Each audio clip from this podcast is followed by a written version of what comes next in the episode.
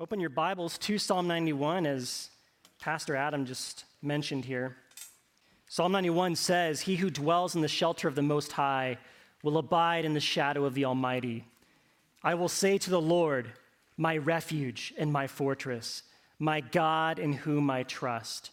For he will deliver you from the snare of the fowler and from the deadly pestilence. He will cover you with his pinions, and under his wings you will find refuge. His faithfulness is a shield and a buckler. You will not fear the terror of the night, nor the arrow that flies by day, nor the pestilence that stalks in darkness, nor the destruction that wastes at noonday. A thousand may fall at your side, 10,000 at your right hand, but it will not come near you. You will only look with your eyes and see the recompense of the wicked. Because you have made the Lord your dwelling place, the Most High, who is my refuge. No evil shall be allowed to befall you, no plague come near your tent. For he will command his angels concerning you to guard you in all your ways. On their hands they will bear you up, lest you strike your foot against a stone. You will tread on the lion and the adder, the young lion and the serpent you will trample underfoot. Because he holds fast to me in love, I will deliver him. I will protect him because he knows my name. When he calls to me, I will answer him. I will be with him in trouble. I will rescue him and honor him. With long life, I will satisfy him and show him my salvation. Father, we come before you this morning as broken vessels, as people who are burdened with the weight of this world, with the fears and the concerns and the challenges and the problems of this life. But God, help us to see in your word this morning, in this text, that you are a God who saves and you are a God who delivers. And there is a very particular way that you do that. Help us to see that this morning. In Christ's name we pray. Amen. 2020 was one whale of a year, was it not? COVID 19 completely turned our world upside down. Never before has the world in unison come to a screeching halt in the way it has over these last 12 months. The coronavirus changed the way we live, it changed the way we relate, it changed the way we work, the way we play, the way we eat, even the way we breathe. You know, the mask, right? So. But in all the turmoil and upheaval, one thing has not changed and that is us. We have not changed. The coronavirus hasn't changed any of us in one sense. It's only shown us, really, our true colors. We are a world driven by fear. We are driven by fear. Some of you, and in one sense, we could say all of you, are afraid to die the very thought of disease, uh, maybe a, a particular disease like the coronavirus that you cannot control, it paralyzes you. You're scared about getting exposed, getting sick, or losing your life. You fear even the same thing for those you love. And COVID 19 has preyed on your fears. But some of you, a lot of you, are afraid to live. You're afraid to live. What do I mean by that? You're not scared of the pandemic. You probably don't even think, in one sense, there's a real pandemic. What drives you up the wall, though, is government overreach through the pandemic. You're scared about where this nation, this world is heading. There's too much big government encroaching upon your freedoms. You're not afraid to die from COVID, you're afraid to live in a world that is run by a leftist agenda. And so COVID 19 has also preyed on your fears. Now, listen to me.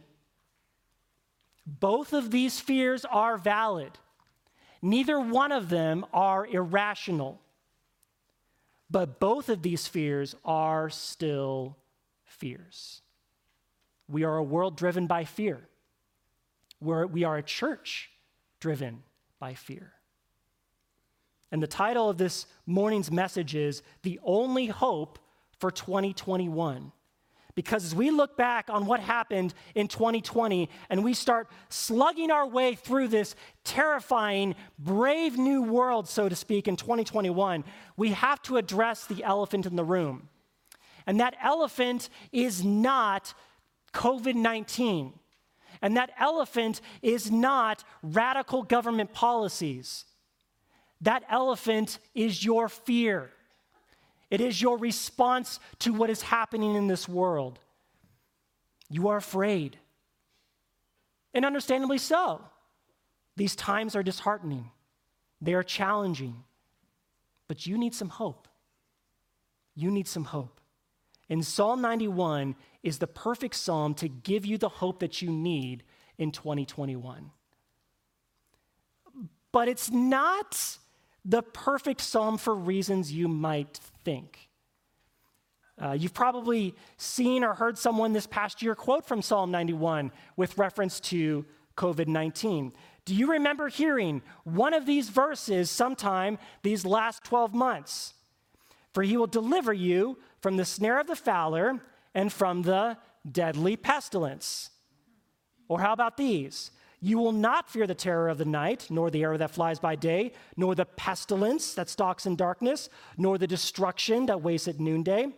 A thousand may fall at your side, 10,000 at your right hand, but it will not come near you. Or maybe you've heard these because you have made the Lord your uh, the Lord your dwelling place, the Most High, who is my refuge. No evil shall be allowed to befall you, no plague come near your tent.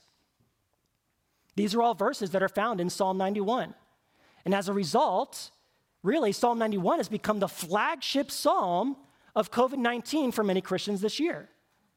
Because it kind of sounds like God is promising to protect his people from getting sick during a pandemic, right?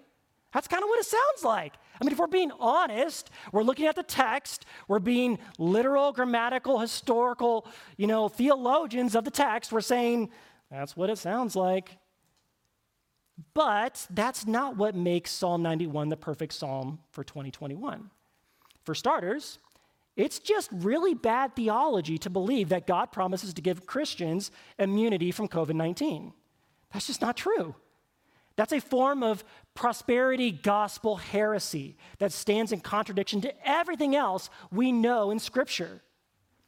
God never promises you immunity from disease if you just have enough faith, or maybe you give enough money, or maybe you help enough people, or whatever the case. On the contrary, God often takes his children through the pain and uncertainty of disease to increase their faith. No, Psalm 91 must be promising something else. There's something else must be going on here. And there is. There is. Rather, Psalm 91 is the perfect psalm for 2021 because it offers you something better than immunity from COVID 19. It offers you something better than a one way ticket out of liberal California, okay? And you're like, what's better? What's better? It offers you something that will solve every fear and every concern that you have ever had. Now, don't tell me that you don't want a little slice of that pie, right? Psalm 91 is exactly what you need right now. It's exactly what you need. But to see how this psalm is better, how it solves all of our fears, we need to kind of figure out what's going what's even going on in this psalm in the first place, right? And like I just mentioned, many believers assume this psalm is promising Christians immunity from pandemics. But here's the thing that's not even close to what it's talking about. If, if, if that's what we're thinking, we're way off the mark here. So we've got our work cut out for us this morning. And so before we even get into this psalm, I feel like I need to sort of deconstruct what you may already inadvertently think this psalm's about. And then I need to reconstruct it uh, for you according to what the text actually says. and to do this, we're going to open by uh, answering two important questions two important questions. Number one, the first question is this What is this psalm talking about? What is this psalm talking about? what on earth is even going on in this psalm? At times, it sounds like there's this random pandemic, like COVID 19, and it's sweeping through some random land. Or maybe at other times it looks like there's this army uh, that is, a, that is attacking this random village. But that's not exactly what's going on here. Psalm 91 is not talking about things randomly or generally. It actually has something very intentional and very specific in mind. and to figure out what it has in mind, you have to do your homework and cross reference all these verses with other parts of Scripture to find out actually what this psalm is referring to. And here's the thing when you actually do that, here's what you find.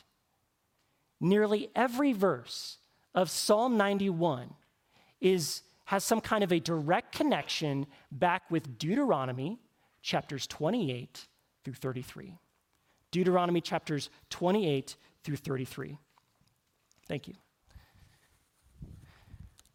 And you're like, what's Deuteronomy chapters 28 through 33? What's, what's that? What's going on there? Well, almost all of Deuteronomy chapters 28 through 33 has to do with Israel's curses for disobedience. What is said in those six chapters represent the harsh fate that Israel will face if they disobey God. And our psalmist has imported many of those curses into Psalm 91. Now, let me show you a few examples of what I'm talking about. Put your finger in Psalm 91 because we're going to go back and forth between Psalm 91 and Deuteronomy chapters 28 through 33 a little bit here, okay? So I'm sorry if I get your head spinning in your Bible a little bit this morning, but that's what we're going to do for, few, for, for just a few minutes. Finger in Psalm 91, turn back to Deuteronomy chapter 28. We're going to look at verse 21. Deuteronomy 28, verse 21.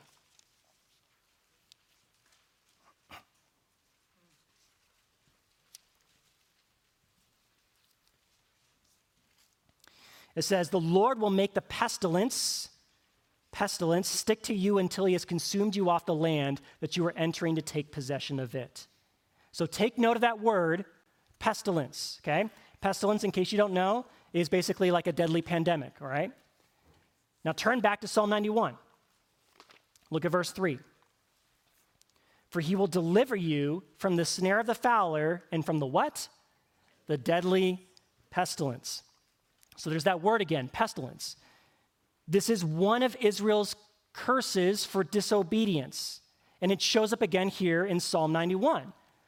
But whereas Deuteronomy said that Israel will suffer this pestilence, what does Psalm 91 say? It promises that someone will be rescued from it. Okay, here's another one. Finger in Psalm 91, turn over to Deuteronomy 28, verse 66. Verse 66.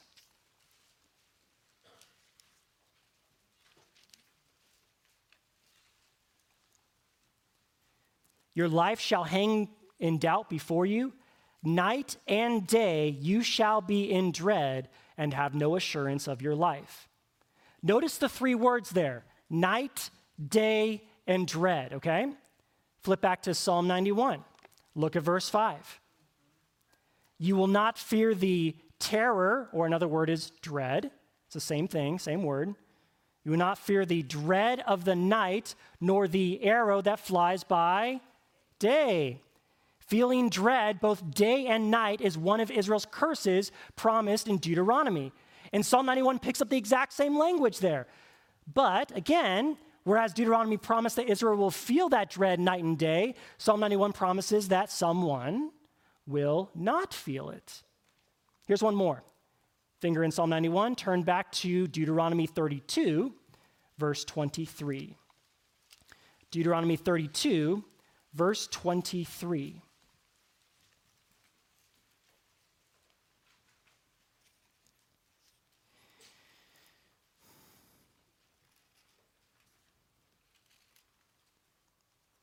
It says, And I will heap disasters upon them. I will spend my arrows on them. They shall be wasted with hunger and devoured by plague and poisonous pestilence. I will send the teeth of beasts against them with the venom of things that crawl in the dust. Notice the words there arrows, pestilence, beasts, and venom of things that crawl in the dust. Now, jump back to Psalm 91 again. You getting tired yet? I'm sorry. verse 5, Psalm 91 5, you will not fear the terror of the night, nor the what? Arrow that flies by day, nor the pestilence that stalks in darkness, nor the destruction that wasted noonday. So there we see arrows and pestilence. Now hop down to verse 13. You will not, sorry, you will tread on the lion and the adder, the young lion and the serpent you will trample underfoot. And so there we have a lion, which is a kind of beast, and a snake, which is something that is venomous that crawls in the dust, right? So once again, we see curses plugged into Psalm 91. But whereas Deuteronomy promised that Israel will fall prey to the arrows and the pestilence, to beasts and to snakes, Psalm 91 promises that someone will overcome them. Now, those are just three examples. This is really just the tip of the iceberg that I've shown you. I could keep going here, and we would be here all morning, all afternoon, and probably all night. Every verse of this psalm is calling back to the curses that God promised Israel would face for disobedience to Him. In Psalm 91, if you really want to think about it this way, is acting like an inspired commentary on Deuteronomy chapters 28 through 33. So, in answer to our first question, what is this psalm talking about? It's talking about the curse. It's talking about the curse.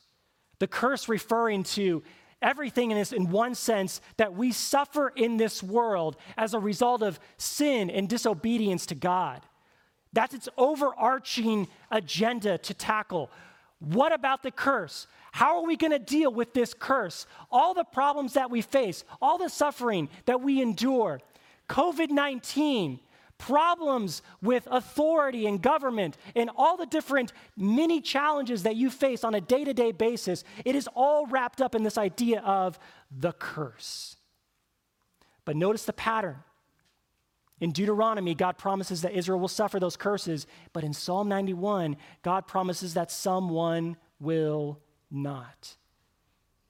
It's like a theological game of duck, duck, goose. Remember that game, duck, duck, goose, when you were a kid? You know, duck, duck, duck, goose, right? That's how the kids always do, right? They're like running crazy around the, around the circle.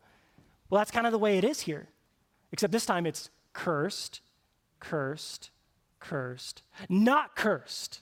That's how it is. Someone has broken the pattern. A thousand may be falling at his side, 10,000 at his right hand, but not him. There is one exception to the rule. There is one person who is miraculously immune to every curse. Somehow, some way, this individual has found the way to break Israel's curse for himself. Whoever this person is, he has the antidote. He has the magic formula. He has figured out how to stop Israel's curse dead in its tracks. And so that leads us really to our second important question Who is this psalm talking about? Who is this guy, right? We're all dying to know who this person is. Who is this mystery man, so to speak? And the psalm is just begging you to ask this question, okay? It's wanting you to ask this question. And now, at first, it probably seems like the person in the psalm is, is talking, is really about you, or you, and is talking about me, right? It appears like the psalmist is talking to whomever, whomever is reading the psalm. He says in verse 3, He will deliver you from the trap of the fowler. Verse 4, He will cover you with His feathers. The psalmist is talking about us, right? Wrong. It's not talking about us. A very simple way to prove this is to look at this psalm in the original Hebrew language, because it is there that you will see that this you is not plural like it normally would be if it were talking about us. It's singular. It's singular. That's significant. If he was going to talk to you and me, he would make it plural. That's how the Psalms usually talk about you and me. But here it is singular. This is talking about someone else. So, who is it? The answer here is a game changer. And it puts this psalm on a whole nother level. Drop down to verse 11 of Psalm 91. there are some clues in the second half of the psalm here that give us a pretty good idea of who this person might be. It says in verse 11, For he will command his angels concerning you to guard you in all your ways. On their hands they will bear you up, lest you strike your foot against the stone. Now, these verses should sound familiar to you, right? That's because they are quoted by Satan when he was tempting Jesus in the wilderness. Now, we won't turn there, but you can see this part of the story play out in Matthew chapter 4, verses 5 through 7, and also Luke chapter 4, verses 9 through 12. If you remember the story, Satan escorts Jesus to the pinnacle of the temple. And he orders him to throw himself down to the earth and says that the angels will catch him when he falls. And then he quotes these two verses from Psalm 91 as proof that this is exactly what will happen. But notice, who did Satan assume these two verses were talking about? Jesus, right? Jesus. So is that it? Is this our guy? Is this the, is, is this the one person who Psalm 91 is talking about? Could be. But what's the problem? Our one and only witness is Satan, the father of lies. What do you do with that? This is the one guy you don't want you, you don't want interpreting a psalm for you, right?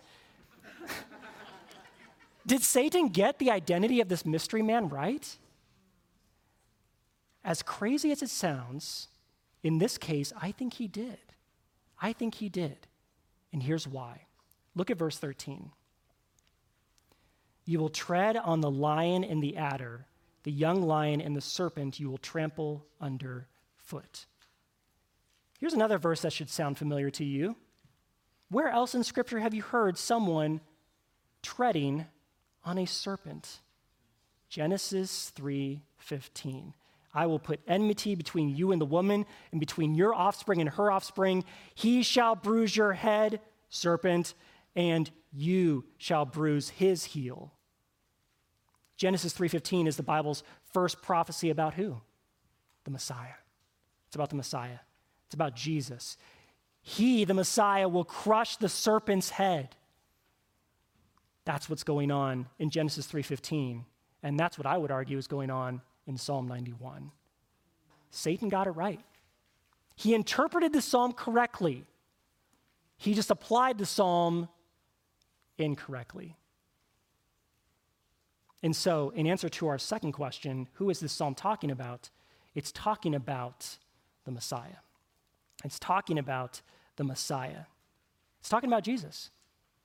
If you still think we need more proof, if you're like, that's not enough evidence for me, you can look at verses 14 through 16 because in those verses, nearly every single word is drawing from either Psalm 20, Psalm 21, or Psalm 22, which are all messianic psalms, psalms that are directly about Jesus. There's almost an airtight case you can make that this psalm is directly about Christ. Psalm 91 is talking about Jesus. He is our mystery man. He is the one who found a way to break the cycle of the curse. And that shouldn't surprise us one bit. I mean, who else would you expect could escape all the curses for disobedience? Who else would you expect to be able to stand strong when a thousand are falling at his side, 10,000 at his right hand? Who else could trample underfoot the strongest beasts and the most cunning of serpents? Us? You've got to be joking, right? No way. Of course, this psalm is about Jesus. Of course, it is. The only one who could obey God perfectly and therefore avoid every single curse. He's the man of the hour. He's the hero of this psalm. And that changes everything. That changes everything. How can we reconcile the fact that God doesn't always rescue his own from disease and death? And yet at the same time, it says here in Psalm 91 that he will deliver you from every curse this world can throw at you. How do you reconcile that? Christ. Christ. If this psalm is talking about Jesus, we understand that he is ultimately the one who has won the day by defeating the curse through his death and resurrection. And if Christ beat the curse, guess what? You will too. You will too. That's Psalm 91. Jesus is your only hope for 2021. Now, that was my introduction. But don't worry, that was by design. We had to tackle this psalm a little bit differently than we normally would and spend a little bit more time on the introduction because there was a lot to unlearn and then a lot to relearn about this psalm. But now that we have our bearings, I think we can finally dive into Psalm 91 and we'll move through it rather quickly. But I think it'll make a little bit more sense now, okay? The main idea of Psalm 91 is very, very simple and clear. The Messiah will overcome the curse for us. The Messiah will overcome the curse for us. And that means everything to us. It means everything because that's essentially God's guarantee that He will put an end to this old creation, 2020 and 2021 included. And then He will usher in a brand new creation. And the opening two verses of this psalm are sort of kind of, a, they're like an introduction, or so to speak. And this is what they say he who dwells in the shelter of the Most High will abide in the shadow of the Almighty. I will say to the Lord, my refuge and my fortress, my God in whom I trust. Now, at this moment, the psalmist hasn't started talking about Jesus yet. Instead, he first starts talking about himself. And we don't know who this psalmist is. The psalm doesn't come right out and say, it doesn't give us a title or superscription or anything like that. Some have suggested that David maybe wrote it, could be. Others have suggested Moses. Uh, I tend to lean that direction. But regardless who the psalmist is, we know that he doesn't keep talking about himself through the rest of the psalm. We can easily see that there's a transition. He stops talking about himself and starts talking about someone else, starting in verse 3. Pay attention uh, to the pronouns here. He switches from first person in verses 1 and 2 to second person in verse 3, or verses 3 and following. And that's important. So, verse 2 says, I will say to the Lord, my, my refuge and my fortress, my God in whom I trust. That's the psalmist talking. But then verse 3 says, For he, meaning God, will deliver you from the trap of the fowler. That's someone else. That's someone else. The psalmist calls himself I, me, and my, but we know that he switches to someone else by calling him you and your. You see that there? The psalmist is speaking directly to the Messiah. All the way, this happens all the way through verse 13. And then once we get to verse 14, it switches up a little bit, and I'll show you that in a bit. That's significant. The psalmist is saying, I can completely trust in God for my own personal welfare because of how God treats you, the Messiah. Now, if that is if that you is you and me, that makes absolutely no sense. How does God's protection of you and me give the psalmist the utmost confidence that God will protect him? I mean, who are we to shoulder that kind of hope? The psalmist's fate doesn't rest on our shoulders. But if the psalmist is talking about the Messiah, well, that's a different story. Now it makes sense. The psalmist has so much hope you have so much hope, all because God takes care of who? The Messiah. And if He takes care of the Messiah, we know He will take care of us because we belong to Him. And so, most of the rest of the psalm here is talking, is, the, is really the psalmist talking about the Messiah to the Messiah, and he explains why we can have so much hope because of the Messiah. So in verses 3 through 16, we're going to see here three reasons the psalmist had hope in his time. And so, really, there are three reasons for hope in 2021. Three reasons for hope in 2021. And we'll move through these rather quickly uh, to really to close out our time. Reason number one the Messiah's protection from the curse. The Messiah's protection from the curse. That's what we see in verses 3 through 8. The whole point of this first section is that no matter how you look at it, no matter how you analyze it, the Messiah will be protected. He will be protected. If you look at it from God's perspective in verses 3 and 4, the Messiah is covered. It says, For he will deliver you from the snare of the fowler and from the deadly pestilence. He will cover you with his pinions, and under his wings you will find refuge. His faithfulness is a shield and a buckler. What are these verses saying? God is not too weak. He is strong enough to protect his Messiah.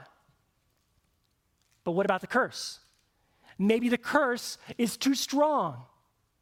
Well, verses 5 through 8 tell us you will not fear the terror of the night, nor the arrow that flies by day, nor the pestilence that stalks in darkness, nor the destruction that wastes at noonday. A thousand may fall at your side, 10,000 at your right hand, but it will not come near you. You will only look with your eyes and see the recompense of the wicked. Is the curse too strong?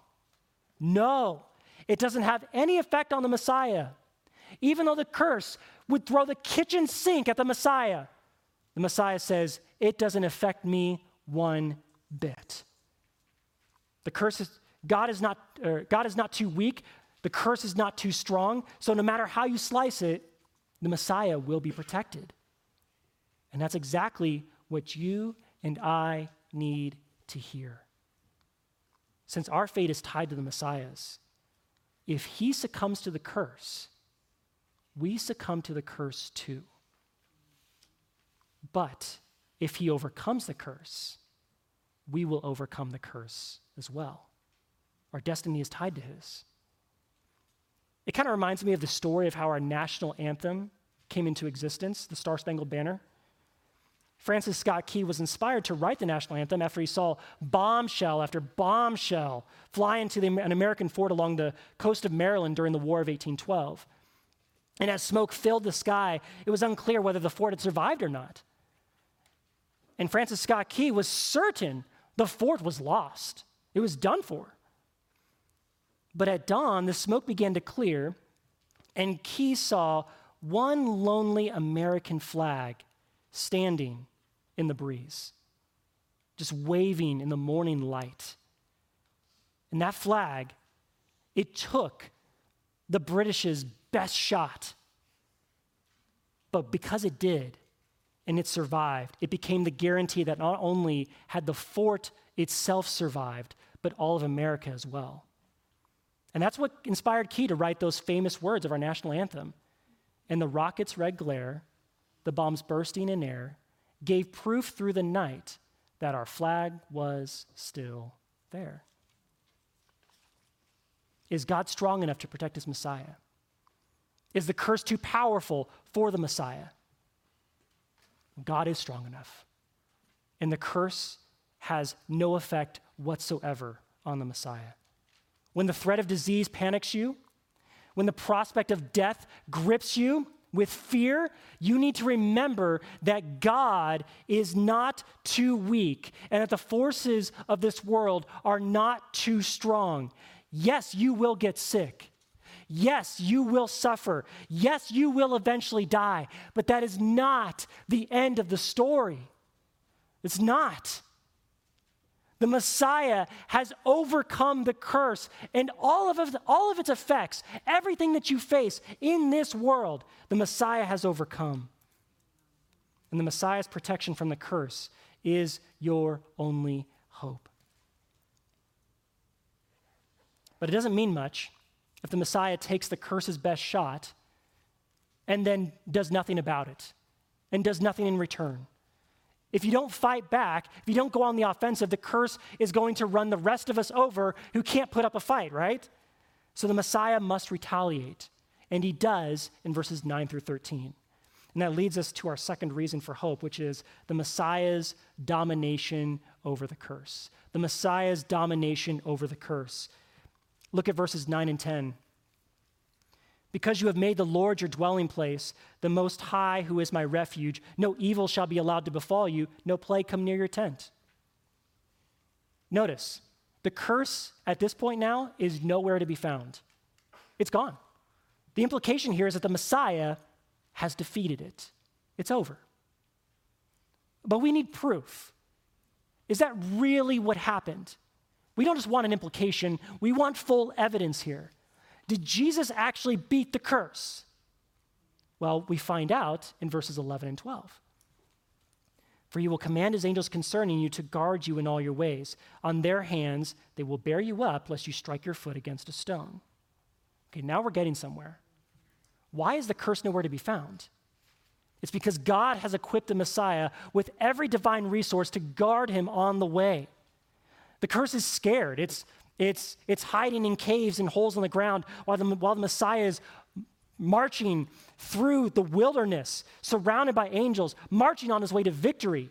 That's kind of the idea. If you cross reference these verses with Exodus 23, verse 20, you'll see that verses 11 and 12 are really kind of like a picture of Jesus retracing Israel's steps through the wilderness, replacing every defeat with every victory of his, all the way from Sinai to Canaan. And that's the destination of the march here.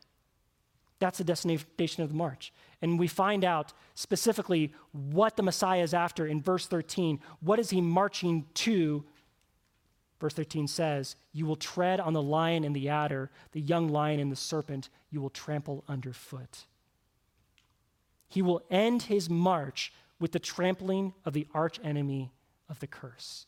He will crush his head and do away with the greatest threat known to man in other words, Jesus is making his way, in one sense, back to the Garden of Eden to take back his people and to win back this world.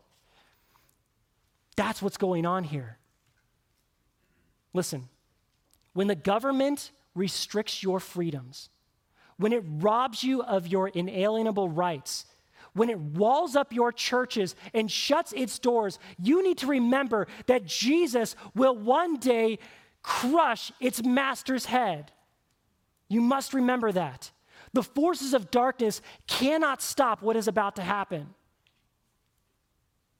It may look like the church is losing, it may look like the world is ending, but, brothers and sisters, our Messiah is winning. He is winning. He will win the day because the curse has been beaten. And you need to remember that. When you are gripped with the greatest fear, this is what you need to remember. Your hope is not in this life, it is in Christ and is in Christ alone and being with Him forever. The Messiah's domination over the, over the curse is your only hope. So the curse is defeated and Satan is vanquished, but is that really the end? Did that really do away with every problem, every hardship, every difficulty in this world? What if the curse comes back? What if, a, what if another serpent arises? Is there any chance the victory is only temporary, that it was only short lived? Well, in verses 14 through 16, God Himself steps up to the microphone and leaves us no doubt. And this is our third and final reason for hope the Messiah's exaltation to end the curse for good. The Messiah's exaltation to end the curse for good. And in verse 14, we hear what God Himself has to say about His Son. So now we switch over. This is no longer the psalmist talking directly to the Messiah. This is God Himself talking about His Son. He says, Because He holds fast to me in love, I will deliver Him, I will protect Him because he knows my name. When he calls to me, I will answer him. I will be with him in trouble. I will rescue him and honor him. With long life, I will satisfy him and show him my salvation. God says, Yes, I will protect him. Yes, I will rescue him. But then what does it say? I will then honor him. And so the conclusion of the Messiah's victory over the curse is his exaltation. But that exaltation does more than just elevate Jesus, it also signals the end of the curse for good. That's what it does. Because this is what we see here in verse 16. Look at this. These are the words we've been waiting to hear. With long life, I will satisfy him and show him my salvation. How do we know the curse is dead? How do we know it will never come back to life? Because God will give Jesus, as it says here, long life. long life. That phrase, long life, is very significant. It's a phrase that is often applied to the Messiah throughout the scripture to mean eternal life. To mean eternal life. You can cross reference Psalm 21, verse 4, or Isaiah 53, verse 10. But it also often suggests this a resurrection. A resurrection. If the Messiah needs to be given eternal life, then this implies, in one sense, that he has lost his life. He has lost his life. This isn't just the hope of some vague eternal existence. This is the hope of a real bodily resurrection. And that right there is all the proof that you need that the curse is gone for good. Here's why death is the curse's most lethal weapon. Everyone in the world succumbs to it. And so you know the final nail will be driven into the curse's coffin when the Messiah rises from the dead. That's how you know the curse is defeated. Because Jesus' resurrection spells the end of death itself, the curse has breathed its last. It's on life support. And God will pull the plug when he sends his son back to reclaim the earth. Imagine that, Placerita. Imagine that. No more death, no more pain, no more suffering, because the curse has been defeated, not just for some time, not just for most time, for all time and beyond time. Forever, the curse will be gone. It will never come back because Christ rose from the dead. That's your hope. because you and I are in Christ, having been buried with him in his death, and having been raised with him in, in new life, in his resurrection, then this psalm applies to us too. It applies to us too. Yes, one day we too will be delivered from the snare of the fowler and from the deadly pestilence. Yes, one day too, we will not fear the terror or the arrows, the pestilence or the pandemics. Yes, one day we too will not experience the evil that will befall us. No plague will come near our tents. Yes, one day God will perpetually protect us. God will deliver us. God will even glorify us alongside his son. And yes, one day we too will be given length of days, eternal life, and experience the full weight of an eternal, glorious salvation. But I'm not talking about today. That's not today. If your hope is in this world and that God is somehow going to protect you from all the trouble and all the difficulties of this life, you are misunderstanding this psalm and you are misunderstanding what Jesus and his hope is all about. Today is suffering, today is hardship. What we're talking about in this psalm, the hope that you have is Jesus' return. That's what we're looking forward to. When he comes back, that's when the curse will officially be pronounced dead. Time of death, Jesus' return. And when that happens, you will undergo the hope of a resurrection unto eternal life. And so the Messiah's exaltation to end the curse for good, that too is your only hope. But that hope wasn't free. That hope came at a high cost. If you look back at verse 15, you'll notice something very strange in this psalm. When he calls to me, I will answer him. I will be with him in trouble. This is really the only time in the psalm where the Messiah appears to be in any sort of danger. You kind of get some hints of it earlier, but it's, this is the clearest and most obvious moment. The whole time it looks like that Jesus is fully protected. He's completely dominated. He's highly exalted, but not here. Here, there's a brief moment of distress. There's a short hour of misery. There's a small window of pain. You see, the only way the curse could be broken for you and for me is if someone else was broken for us. To kill the curse, Jesus had to become the curse. That's what Galatians 3:13 says. Christ redeemed us from the curse of the law by becoming a curse for us. For it is written, Cursed is everyone who hangs on a tree.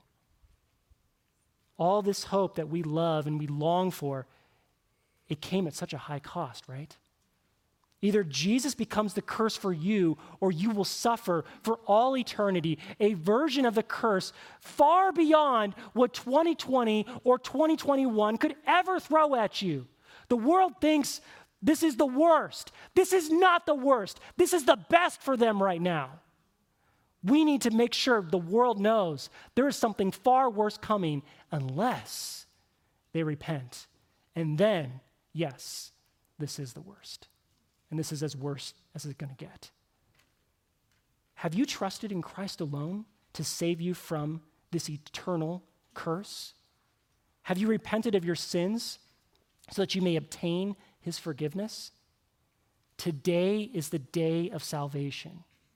Don't wait until it's too late. This is the hour to turn to Christ and to find the hope of his salvation. At the close of the service, we will have people down here in front here who can talk more with you about the gospel and can share with you the good news of Christ. Or if you have any concerns or fears or things that maybe I've kind of brought up in your own heart that you want to share and have someone pray with you about, there's going to be people up here in front who can do that with you. So if that's you, I want to encourage you to take advantage of that this morning.